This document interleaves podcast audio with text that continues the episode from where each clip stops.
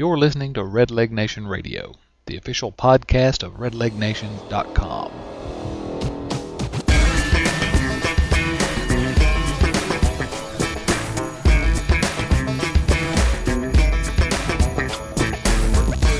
Welcome to Red Leg Nation Radio. This is Bill Lack, and we've got our special guest, our good old friend Chris Welsh, with us tonight. Thanks for coming on, Chris. How you doing? My pleasure, Bill. I'm doing very well. Just a couple of days from opening day. I can't do any better than that. Okay, Chris. Let's let's jump right into the, the hottest topic of spring training, the the Aroldis Chapman decision. Do you agree with the Reds' decision or not, and why or why not? Well, I mean, there's a lot of different ways to look at it, Bill, and and uh, the one way, of course, is the sabermetrics view, is that you get your best pitching arm and you get as many innings out of them as possible. But I think ultimately the Reds made the right decision based on what they wanted to do this year. They feel like this team's ready to win, uh, that there was nothing broken in Chapman in the bullpen.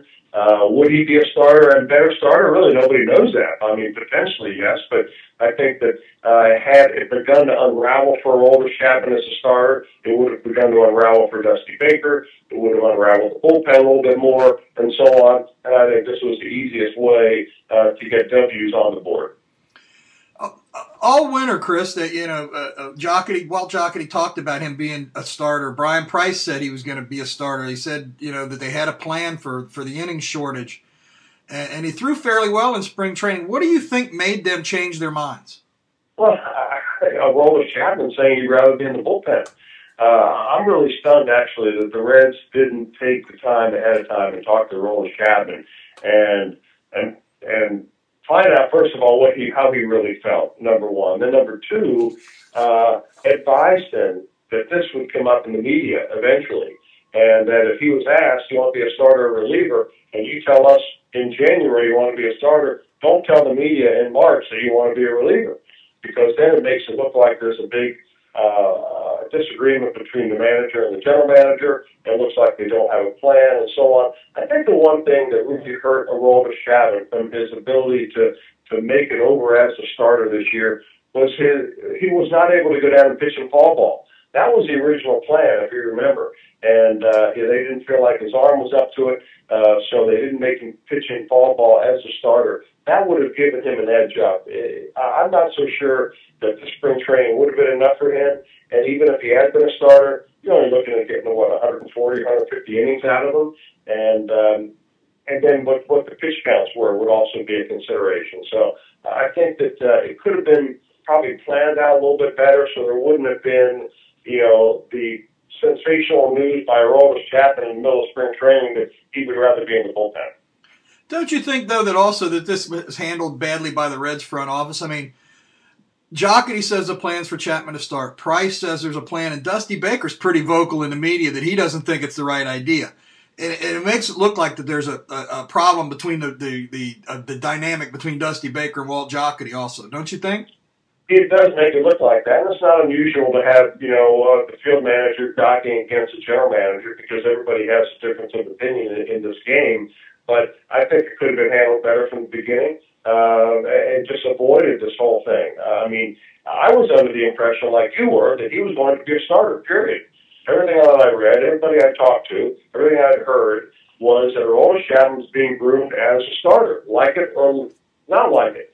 And then all of a sudden, you know, it's under it's under consideration again. So even at that point, Dusty Baker must have felt like he had made his point to Walt Jocketty. And then, of course, I think Chapman voicing in the media that he wanted to be a reliever uh, was was the tipping point.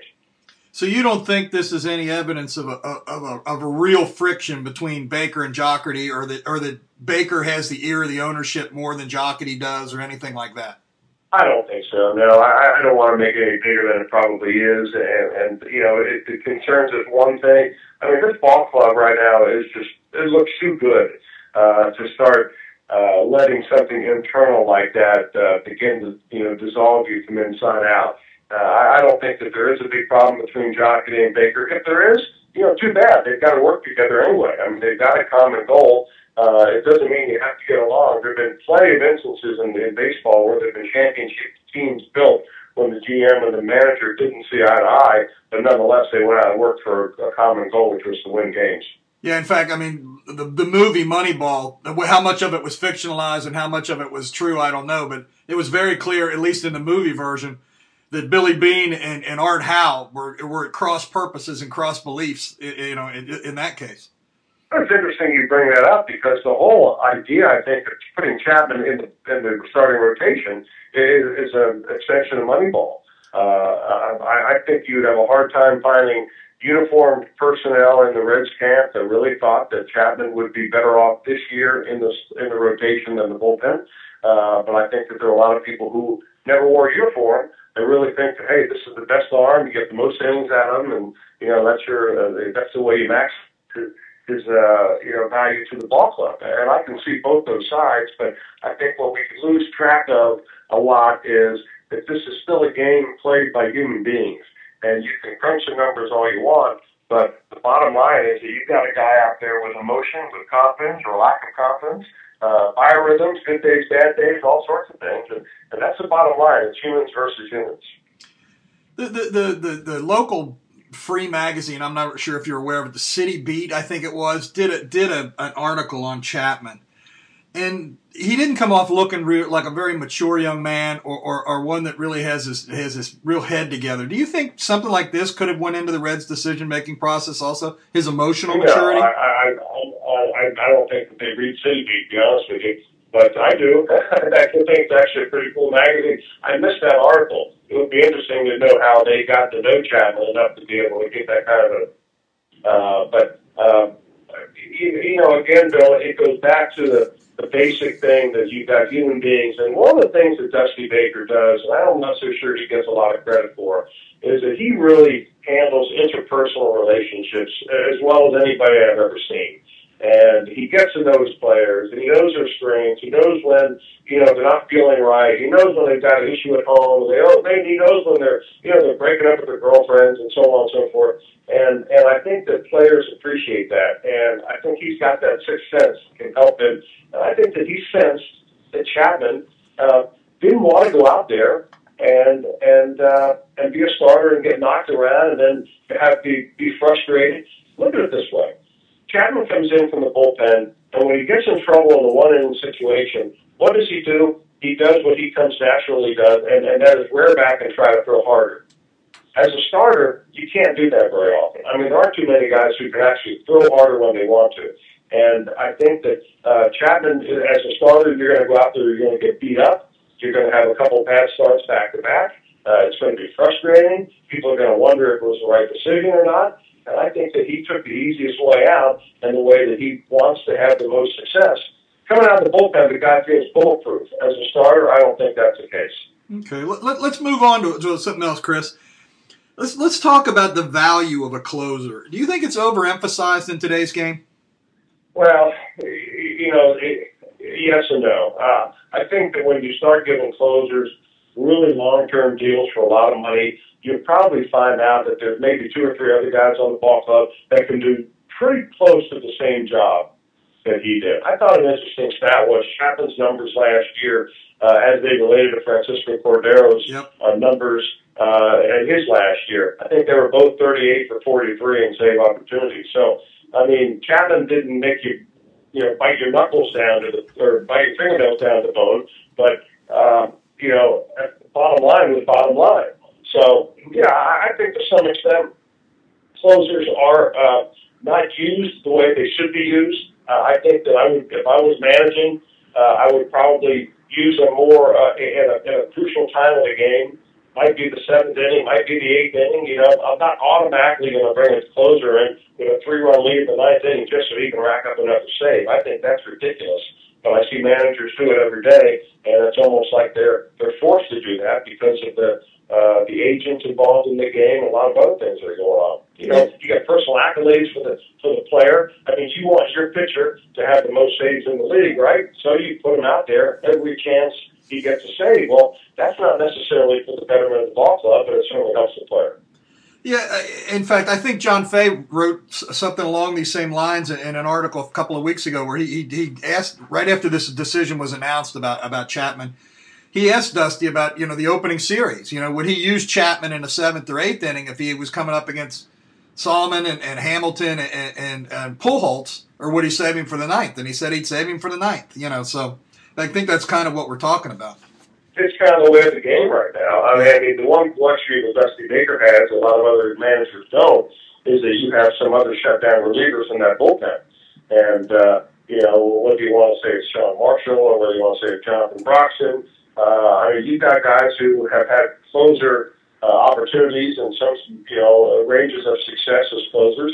And uh, the Reds have a chance to really shorthand the game. I think that's the whole idea of a good bullpen. Uh, the closer himself and all the awards you get for saves and so on. I mean, come on. Uh, he, I, was, I don't know who it was. Some media room the other day was showing me the you know the stats of what it's been since the 1940s when the winning team is leading, you know, the, the, the leading yeah. team going in the ninth inning wins 95% of the time. Yeah. And uh, so, yeah, I, I think from that standpoint, closers are way overrated. But I'll tell you what's not overrated is that ballpark and the excitement in that ballpark when that bullpen door swings open in a tight game and Aroldis Chapman comes out of left field onto the mound and the place is going nuts and the scoreboard's going nuts and they're shooting off fireworks – I mean, I've never seen that kind of excitement uh, at a Cincinnati ballpark out about a closer ever. And I think that that's a, that's a pretty cool thing to be around. Yeah, it's kind of like uh, Charlie Sheen in Major League. Yeah, I mean, uh, it, it's almost surreal sometimes. Yeah. Uh, I mean, I've been at other ballparks, you know, where they brought in their star closers, you know, you, you can name them. But uh, it, it, it's people dig it, and and it's part of the fun of being at the ballpark. Yeah, they they but they do have a lot of money tied up in that bullpen now. Well, they do, but it's not our money as a bill. No, it's not yours or mine anyway. We wish we had that kind of money. so so let's go on to the ball club, Chris. Does does this team feel like it has something to prove after how last year ended? I hope so. I hope so. I, I hope that the uh, you know the, the expectations that the fans have put on this ball club don't act as an anchor uh, and and something too big. I, I think that they feel like uh, that they were stunned last year by the Giants.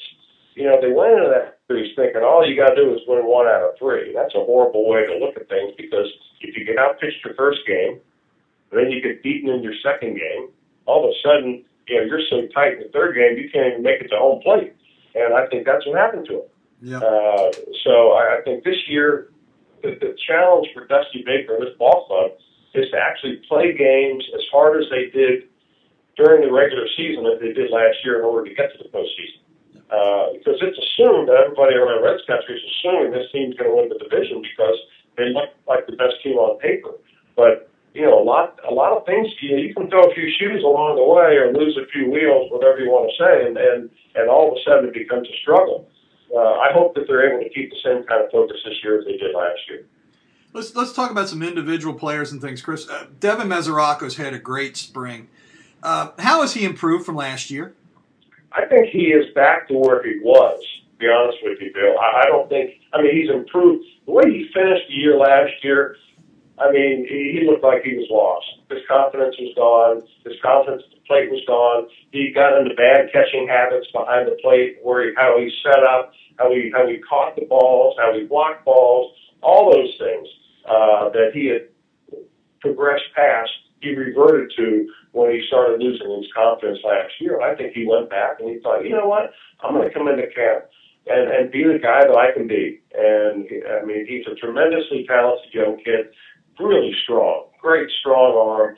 Uh, and I, I, I was just so happy to see him come ready to play the way he did. I think he earned his way on this ball club. Do, do you have any thoughts on why he struggled last year? I mean, was it effort? Was there any lack of effort or work ethic or maturity, or, or did he just get into a bad slide and couldn't get out of it? I, I think that's exactly what it is. It's not lack of effort, I'll tell you that. The kid works hard. In fact, this whole team works hard. They really do. Uh, but I, I think that uh, you start losing your confidence and, and then you start questioning things.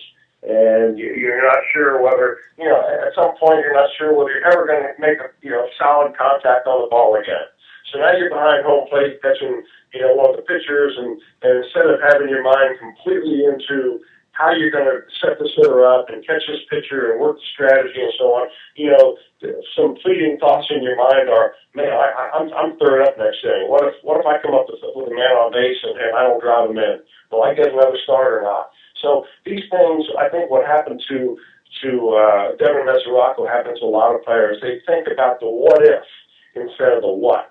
Meaning, what if I strike out again with the bases loaded? What if I make the last out of the game? What if I throw this ball in the center field?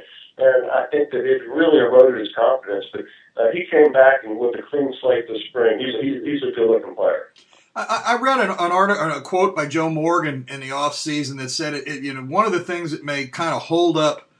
The, it, it, well, he didn't. He wasn't. I don't even think he was specifically talking about Devin, but he said it's tough for a young catcher on a team that's expected to be good to develop because the expectations of the team are so high. And also on well, this, and also on this team, he's got Ryan Hanigan playing in front of him, who's just lights out on framing pitches and, and, and playing defense. Do you do you think well, these things could kind of set his uh, development back a little bit? Well, yeah, I think Joe Morgan's right on the beam. I think what he's trying to say there is that the catcher is supposed to be the go-to guy, the, the leader on the ball club. And when you have a young catcher and he's struggling a little bit, it's really tough. Um, so now the guy goes out and tries harder and he makes some mistakes of aggression and so on. And uh, I think that's a great point by Morgan. Uh, on the other hand, if you roll the clock back three years, you know, Ryan Hanigan was a nice catcher, but he was nowhere near what he is right now. So you know, he's made himself. He's he's like a self-made millionaire, Ryan Hanigan. He he he's made himself from a non-drafted, non-prospect into one of the best catchers in the league. He's an amazing. Uh, he's an amazing story. I mean, because, and I think you and I have talked about this before. Because when you're in his position, coming up through the organization, they don't have anything invested in you, and you don't have, really have anybody in your corner. I mean, he had to earn everything on his own to get to where he is. He's kind of an amazing story. I, I love it, and you know what? Uh, he doesn't take anything for granted, even still. Now, now that you have Ryan Hanigan having reached the point in his career where he is, the question that I have is, would be, all right, how does Dusty Baker split up the playing time between these two? Last year, you know, Hanigan caught the top three in rotation, Mesoraco caught the bottom two, but now you got the temptation of having Hanigan, who's who Homer Bailey's much better behind the plate with Hanigan behind, or uh, on the mound with Homer you know what I'm saying? Right. Hanigan behind the plate, Homer was a better pitcher. At least he was last year. Uh, the temptation to run Hanigan out there four out of five days uh, instead of playing only 60% of the time has got to be, you know, very strong for Dusty Baker to resist. So it'll be interesting to see how the catching rotation goes. I don't think they're quite as concerned about developing Mesoraco this year as they are last year. I think this year they want to win, and that's going to be the prime, primary goal every night. What What do you think of the idea of, of pitchers having person as as an ex guy? What do you think of the idea of? I mean, because because Hanigan has always been Arroyo's guy uh, for years. But you know, what do you think of the idea of a, a, personal catcher or guys, you know, catching the same pitcher all the time? I mean, what are the pluses and minuses for that for the for the pitcher and for the catchers? I think most pitchers like it. I mean, I think that they develop a kinship with a certain catcher, and they like him, and uh, hopefully that he's the number one catcher. Uh, but um, you know, bottom line is, I mean, I remember I was with, um, uh, you know, uh, I think I was with the Expos, and and uh, uh, Gary Carter would, well, you know, um, Carter soul. He he he loved to call for fastballs with runners on base, and uh, you know, everybody in the league knew it. And I never had very much of a fastball. I had a hard time throwing behind those guys when they were looking for it. And I didn't want to throw it always on with the man on first base, but he wanted to be able to throw the runners out. You see, so I I kind of gravitated to say, hey, I'd like to have this backup catcher catching, you know. And uh, if that's not going to happen, your number one guy's going to catch the majority of the time. So I think most pitchers have developed certain relationships with certain catchers, but the bottom line is that you know, you hope your pitching corps is good enough that everybody can be intermingled. You know, Arroyo's a different guy. Um, and um, it started with David Ross being his personal catcher here in Cincinnati, and then it worked, you know, to Ryan Hanigan. Uh, if you remember, uh, Greg Maddux had the same situation when he was in Atlanta, where he had a personal catcher. I think it was Eddie Perez, uh, who wasn't the top line catcher then. So um, it, it's one of those things where you know, there are certain times pitchers like to throw to certain guys, and hey, if it gives you an edge where he's going to throw more zeros on the board, maybe that'd be a good night to get the uh, number one catcher a night off. I want to give you a chance to debunk something that kind of has floated around the blogs, Chris, and that's that the front office or Dusty Baker lost confidence in Dust, Devin Mesoraco as a future number one catcher on this team after last year. You, have you seen any emphasis on any any sign of that? Uh, you know, there's speculation about that. I mean, when you see a guy regress the way that Mesoraco did last year, and he did. I mean, there is just no, you know, you can't sugarcoat that. Um, yeah, I mean, if, if they had complete confidence that Mesoraco was going to come back and look as good as he did this spring, they wouldn't have brought in Miguel Olivo uh, for a for a long look and a tryout. In fact, in the beginning of the camp, Olivo was getting all the innings in the A games and uh, it was Mesoraco that would come around as a backup guy, and he would catch the last few innings and and uh, mostly minor leaguers and play when everybody, you know, when, when the double A team was on the field.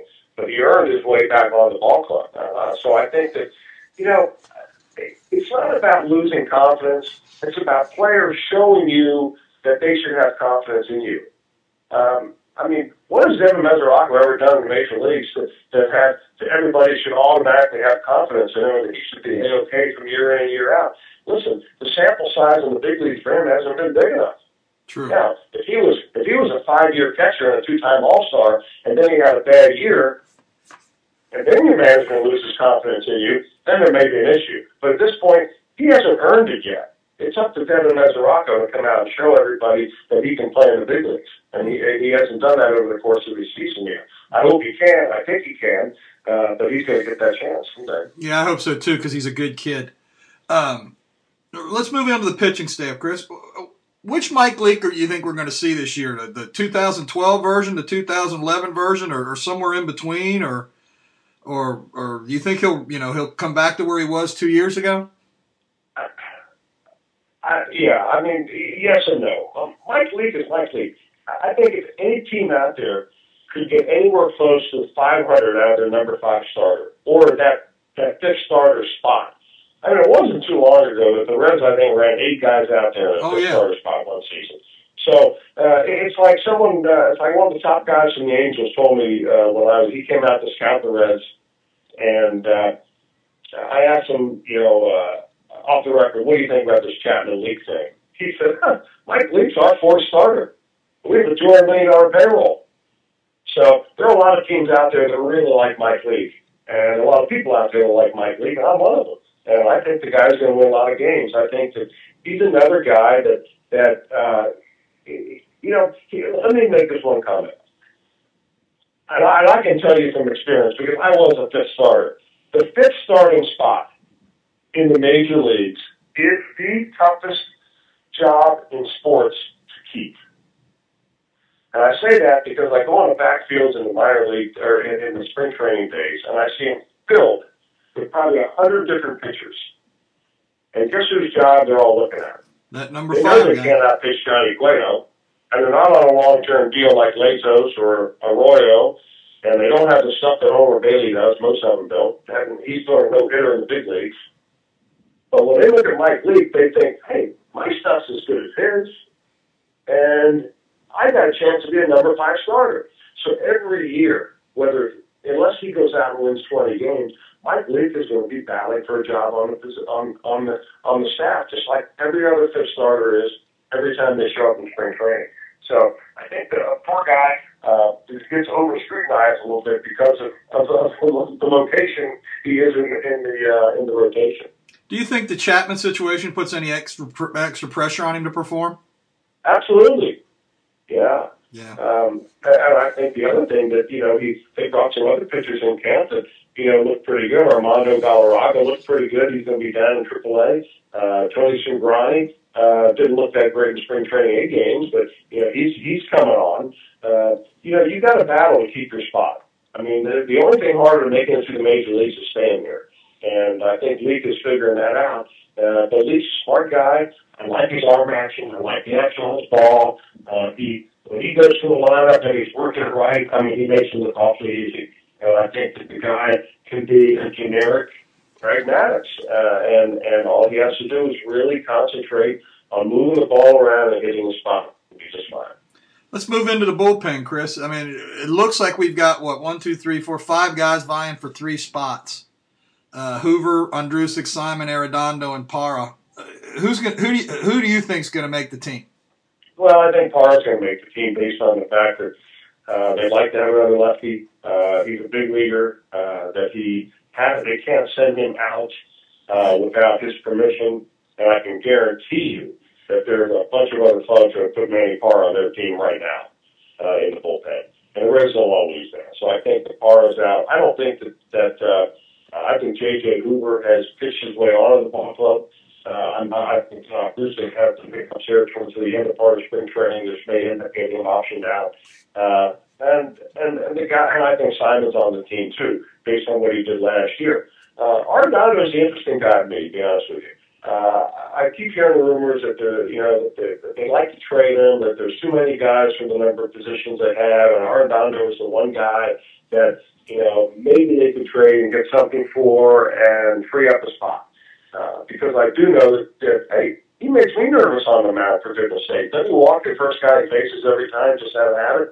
And, and, uh, but he usually uh, comes through and gets the job done. And he's one of those white knuckle pitchers, you know, where it's not always pretty, but he usually puts up some pretty good numbers.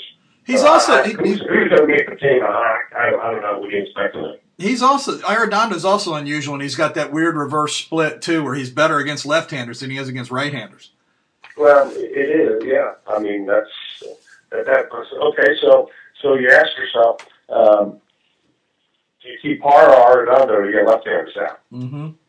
I mean, that's kind of what it comes down to, really. Yeah. Uh, uh, but you know, they're both big league pitchers, uh, and you both have a ch- you have a chance to lose them if you don't keep them on the roster. So it's a tough decision. Uh, I wouldn't be surprised to see some some kind of a trade made here. Uh, you know, between now and opening day. Yeah, and we're and to let everybody know, we're talking. Chris and I are talking on Friday evening. Uh, Chris, let, us let's, let's move out to the to the biggest uh, addition to the ball club this year, uh, Shin-Soo Choo, who I, I, I've loved this guy for years in Cleveland. Tell me your impressions about this guy. I love this guy too. I mean, you know what? if I didn't know better, I would have thought he was raised in Cincinnati, because he plays like a kid who comes through Cincinnati youth baseball. I mean, he plays hard nosed baseball. He gets after it. Uh, he's a he's just a solid guy. He really is. He you know, he told me that when he came over here to the States to play, uh, he was taught, like most Asian hitters, you know, to kind of swing and run at the same time. Uh, you know, the Ichiro type of, and most of the Japanese and, and Korean players we've seen uh, are hitters that, that do that. And he, he realized early on that he wasn't going to be that kind of player, that he wanted to stay in the batter's box. So he, he taught himself how to hit American style. And uh, this guy's a real smart guy. He really is very smart. He's got a good grasp of the English language. He understands baseball. Uh, he understands what pitchers are trying to do for him, and he's good enough athlete to play center field without any problem at all. So uh, I, I think it's a terrific pickup. I mean, I was so excited when I saw that trade being made, and I said that this is even if you have him only for one year, uh, this is just going to be the dynamite season for him. Tell us what he brings to this team offensively, Chris. Well, he brings power in the number one spot. He brings uh, an on base monster. Uh, you know, when you just look at his numbers of getting on base, and I just love the way he works the count. I see things in Choo that I haven't seen in, in Reds leadoff hitters in recent history. I mean, uh, I mean, look at the guys we've had up there. He's struggling to try to get on base. You know, Drew Stubbs, Corey Patterson, Willy Taveras. I mean, man, oh man, we're tearing our hair out watching these guys play, aren't we? And uh, now you finally got somebody who not only can get on base, but you make a mistake and the guy he's going to hit it into a river. Uh, I mean, he is that powerful. This guy is a player, and uh, I'm just tickled to death he's wearing a red uniform. It makes you wonder how many RBIs Joey Votto could have this year. Well, uh, I, you know, I, I hope so. Uh, I mean, I, you know, Votto. It's funny. We talk about RBIs and production, what he's paid to do, and this and that. Votto doesn't look at it like that. Votto just doesn't want to make outs. Yep. Uh, he, and, and, and he's really reduced the game of baseball to where the great players are able to do it, which is, you know, I just want to be, um, uh, I don't know, uh, uh, give myself the feeling that at every bat I'm doing myself uh, justice by the way I go, go through that at bat. You know, not give in to the pitcher, not get myself out early and count a bad pitch. Um, you know, and if it results in an out, it results in an out. But by golly, I'm going to battle in there and I'm going to hit the ball hard somewhere And, uh, you know, then he counts up the RBIs at the end of the year. But I think that Bob Miller from the front office did some calculations and told me on the Reds Caravan this year that, uh, based on everything they figured out, that, uh, Joey Votto, I mean, if Choo has a typical year, uh, Joey Votto's going to have 100 more guys on base ahead of him than, than he did, uh, in the previous lineups. I, I think I read that in the last two or three years, I think it was, that there have been more no hitters thrown than Joey Votto pop ups. um, yeah, in the infield, I think he's only popped up twice in two years, right? That's what, yeah, that's what I'm uh, saying. You know. yeah. What what uh, Joe, Chris? What impresses you the most about Votto? It's is it how much he thinks about the game and and, and or, or, or something else? It, it's it's for me, it's his approach and his work habits. Um, I mean, there are a lot of guys that work hard, but I've never seen anybody work like Joey Votto. I mean, it, it, it is unbelievable. Uh, I mean, it's amazing the guy sometimes can take the field without having worn himself completely to the bone. Um, he takes more ground balls than anybody else. He takes more soft toss than anybody else. He's got his own routine. He is completely in the zone when he's at practice for baseball. A lot of guys need comic relief during during uh, a practice because they can't focus and stay intense uh, as you know as long as a guy like Votto can. And Votto stays intense from the time he takes the field in batting practice or in fielding practice until the, until the end of the game. And a lot of guys are taking mental breaks along the way, but that's just Votto's way of getting ready. I think the way he practices is the thing that makes me most impressed about him. I mean, you know, I don't know if you ever heard the term deep practice, but it, it applies to Votto more than any player I've ever seen. Well, and I think a prime example of this is when he came up, he was not known as a very good defensive player. Uh, they said, you know, that, that, he wasn't a real good first baseman, and he's turned himself into a, a, Gold Glove caliber, and he won a Gold Glove, but a Gold Glove caliber first baseman. Uh, you know, drafted as a catcher. They tried him at third. That wasn't going to work. They tried him in left field. And uh, yeah, you're right. Even his first couple of years at first base were, were, weren't all that great, but he's gotten steadily better and better and better and the guy makes the plays, man. I mean, and he's got a good idea about that. We were able to get with him a few times this spring and have him do some of those uh, instructional pep talks that we do. Oh, good. And uh, he uh, articulates himself about defense at first base as well as any first baseman I ever had on that show. Let's move out to left field, Chris. Let's talk about Ryan Ludwick. Is it a reasonable expectation to, to think he can repeat his numbers from last year? Mm, reasonable if you're a Reds fan and you're hoping that to happen. I mean, uh, I, I, I read all the, you know, um, the Saber guys are, are saying, oh, he's the most likely to have a regression.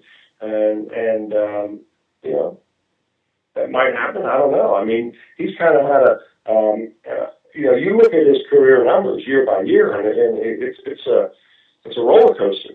Yeah. Um, so um, you hope that he's he's in shape and hits a high point. I'll tell you what, you can't find a better teammate than Ryan Ludwick. And um, uh, you know, the guy may not be the most fearsome cleanup hitter in the league, but I think he fits on this ball club because of who he is and how he is, and uh, he's got the kind. he's like he's like the comic relief that they need. And um, you know, so you know, is he going to put the best numbers up of any cleanup hitter in the league? No. You know, would I rather have, you know, fill in the blank, you know, Mike Trout? yeah. yeah. Well, come on. But, but I mean, I, I think that he, he's a good fit for this ball club. I do. If, if he did struggle and they felt like they needed to make a change in the lineup, now I'm not saying take him out of the starting lineup, but if they made a, a switch in the in the order, what do you think Plan B would be for the four slot?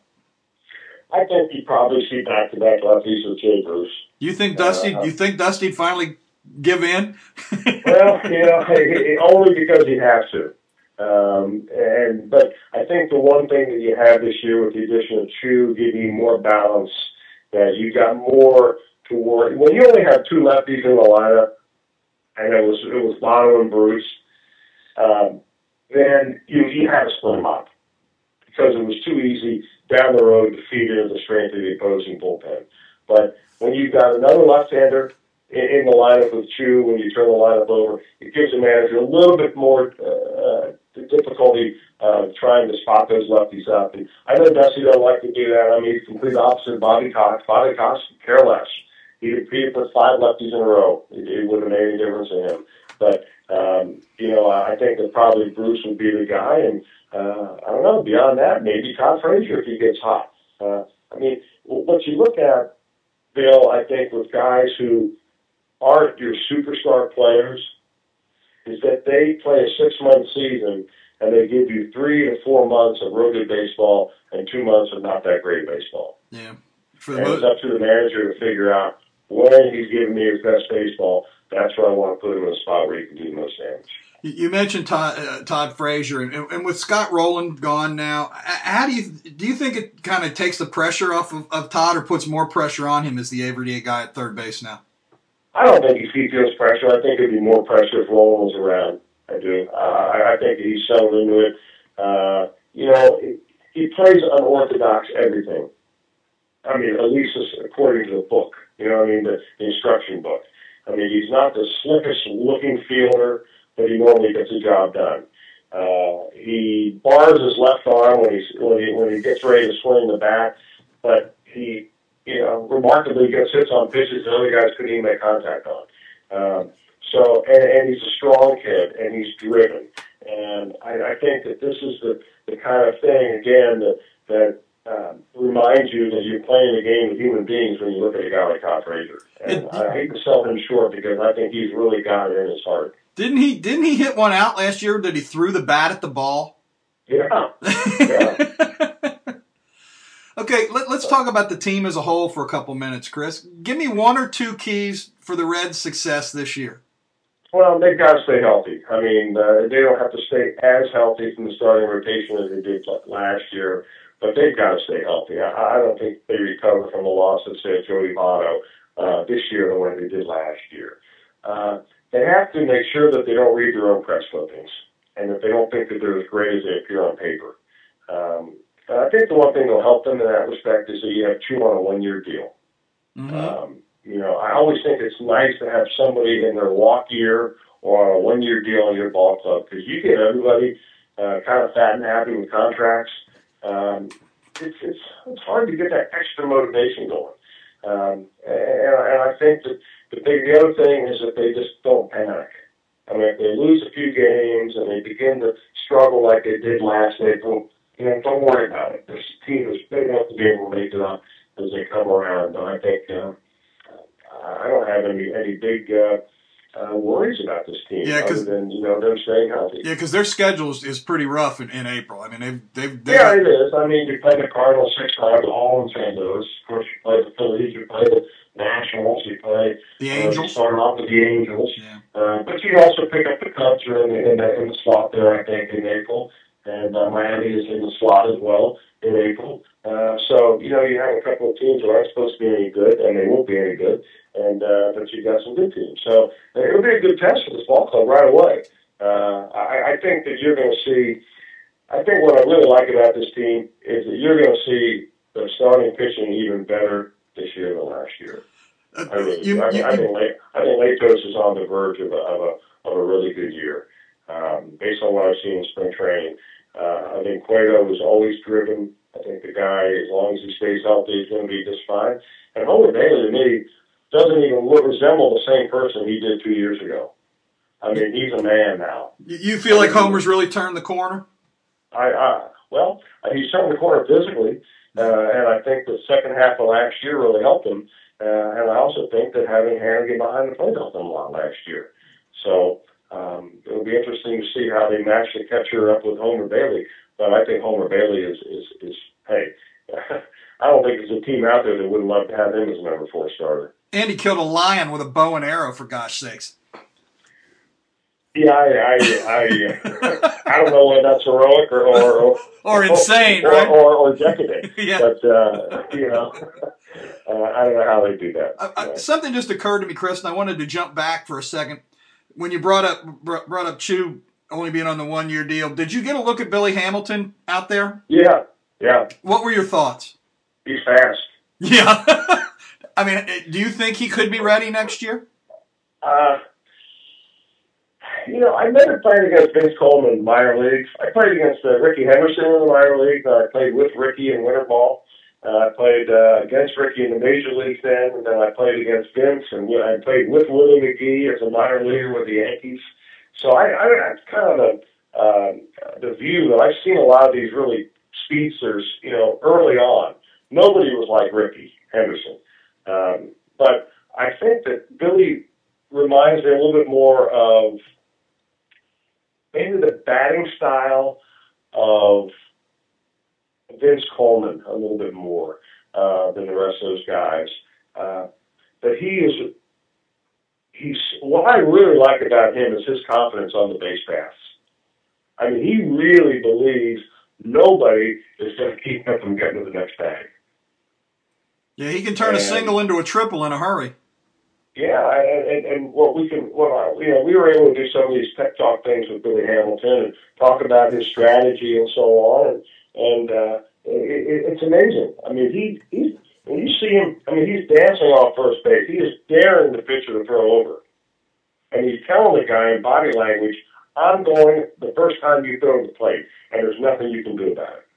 Yeah, the, the fast. the same thing. Same thing that Vince Coleman did. It's the same thing that Willie McGee did from time to time, and you just knew it in your heart that that was going to happen. And and um, I think the kid's going to be an impact player in the major leagues as long as he can keep those legs healthy. Yeah, I saw him quite a bit at Dayton two years ago, and and the only guy the only guy that I ever saw that was even in his ballpark in terms of speed going from like first to third was Deion Sanders. Yeah, but he loves the game too. That's the other thing I like about Billy. He's a humble kid.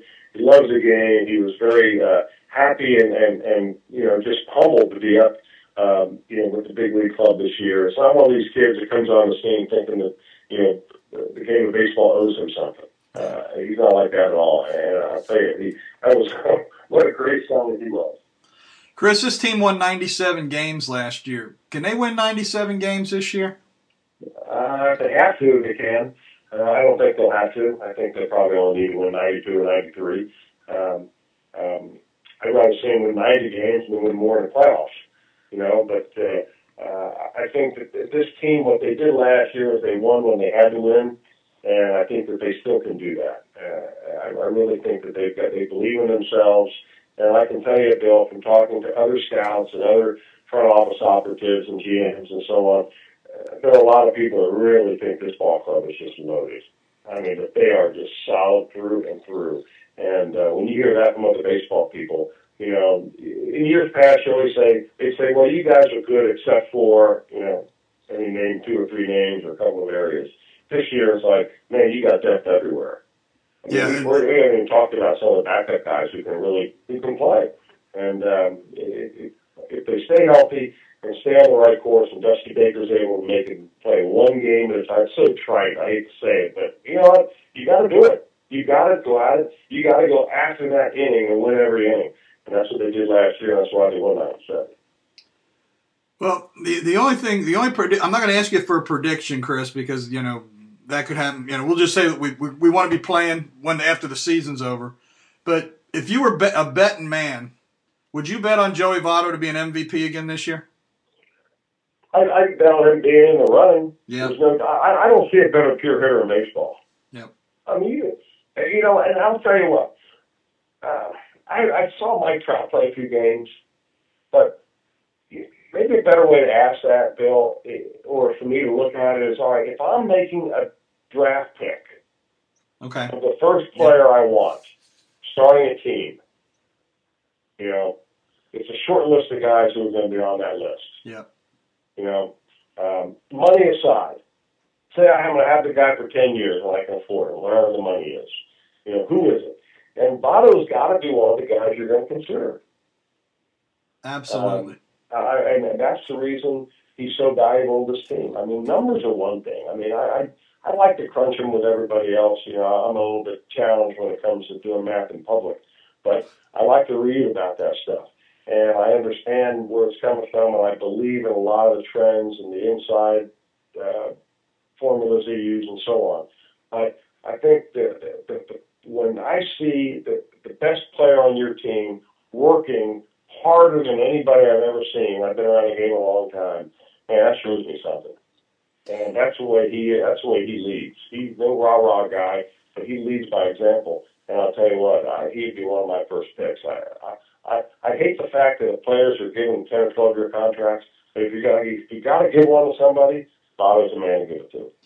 Well, Chris, I know you and I both still live in the Cincinnati area, and, and, and we both know how excited the city is and ready for opening day on Monday. So I'm, we're going to wrap up now. I'm going to let you go, and uh, hopefully we can get together later on in the season. I hope so, Bill. Thanks a lot. Great visiting with you. Take you care. too, Chris. Thanks for your time.